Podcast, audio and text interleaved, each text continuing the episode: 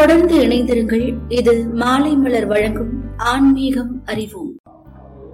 ஓய்வு என்பது தற்காலிக ஓய்வு, நிரந்தரமான ஓய்வு என இரண்டு வகைப்படும். ஓய்வு என்பதன் பொருள் தொடர்ச்சியான ஒரு செயலில் இருந்து விடுபடுவது என்பதாகும். இந்த விடுபடுதல் என்பது தற்காலிகமாக அல்லது நிரந்தரமாக இருக்கலாம். நாம் ஈடுபடும் செயலில் இருந்து சிறிது நேரம் நம்மை விடுவித்து களைப்பாறுதல், நமது அன்றாட பணியின் வேலைப்பழு தாக்கத்திலிருந்து தம்மை தாமே கொஞ்சம் ஆஸ்வாசப்படுத்திக் கொள்ள இளைப்பாறுதல்.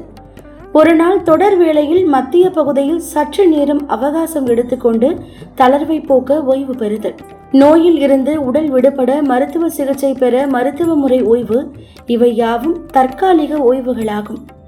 இன்னும் சில ஓய்வுகள் நிரந்தரமானதாக அமைந்து விடுகிறது. அது பணி நிறைவு எனும் ஓய்வு.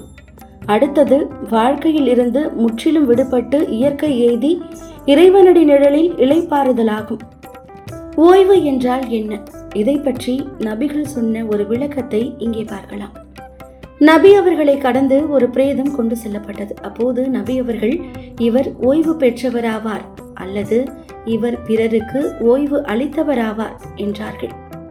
இதை கேட்ட மக்கள், இறை தூதர் அவர்களே, ஓய்வு பெற்றவர் அல்லது ஓய்வு அளித்தவர் என்றால் என்ன என்று கேட்டனர். அதற்கு நபி அவர்கள், இறை நம்பிக்கை கொண்ட அடியார் இறக்கும் போது இவ்வுலகத்தின் துன்பத்தில் இருந்தும் தொல்லையில் இருந்தும் ஓய்வு பெற்று இறையருளை நோக்கி செல்கிறார். பாவியான அடியான் இறக்கும் போது அவனின் தொல்லைகளிடம் இருந்து மற்ற அடியார்கள், அதாவது நாடு, நகரங்கள், மரங்கள் மற்றும் கால்நடைகள் ஆகியன ஓய்வு பெறுகின்றன, அதாவது நிம்மதி பெறுகின்றன. ஒருமுறை ஒரு பிரேதத்தை கடந்து சென்ற போது இறந்தவரின் நற்பண்புகளை பற்றி மக்கள் புகழ்ந்து பேசினார்கள்.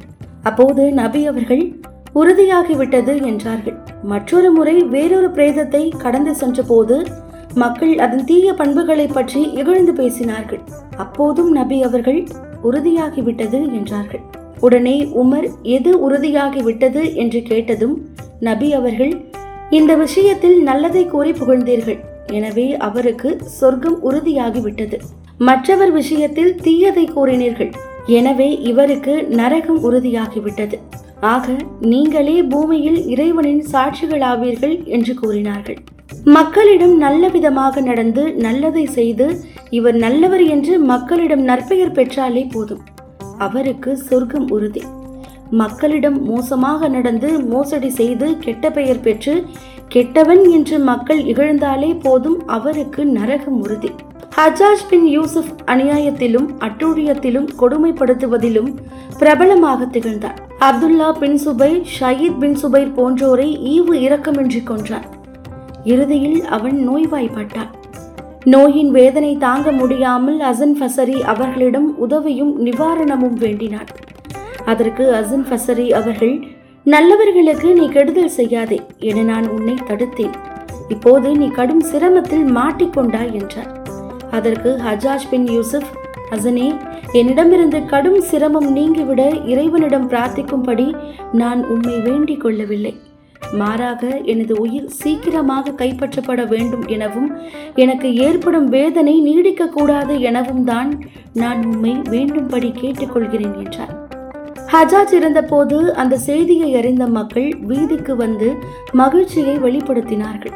மமூன் இருந்தபோது இமாம் அகமது அவர்கள் மகிழ்ச்சி அடைந்தார்கள். தன்னை நபி என்று வாதிட்ட பொய்யன் முசைலமா கொல்லப்பட்ட செய்தியை கேள்விப்பட்ட ஜனாதிபதி அபூபக்கர் இறைவனுக்கு தலை வணங்கி சிரம் தாழ்த்தி நன்றி கோரி மகிழ்ந்தார். நல்லவர்கள் நம்மை விட்டு சென்றால் அது நமக்கு கவலை தரும். தீயவர்கள் மரணமானால் அது உலகத்திற்கும் உலக மக்களுக்கும் நிம்மதி தரும் ஓய்வாகும். நல்லவர்களால் இந்த உலகம் நன்மை பெறட்டும். மாலை மலர் வழங்கும் ஆன்மீகம் அறிவோம்.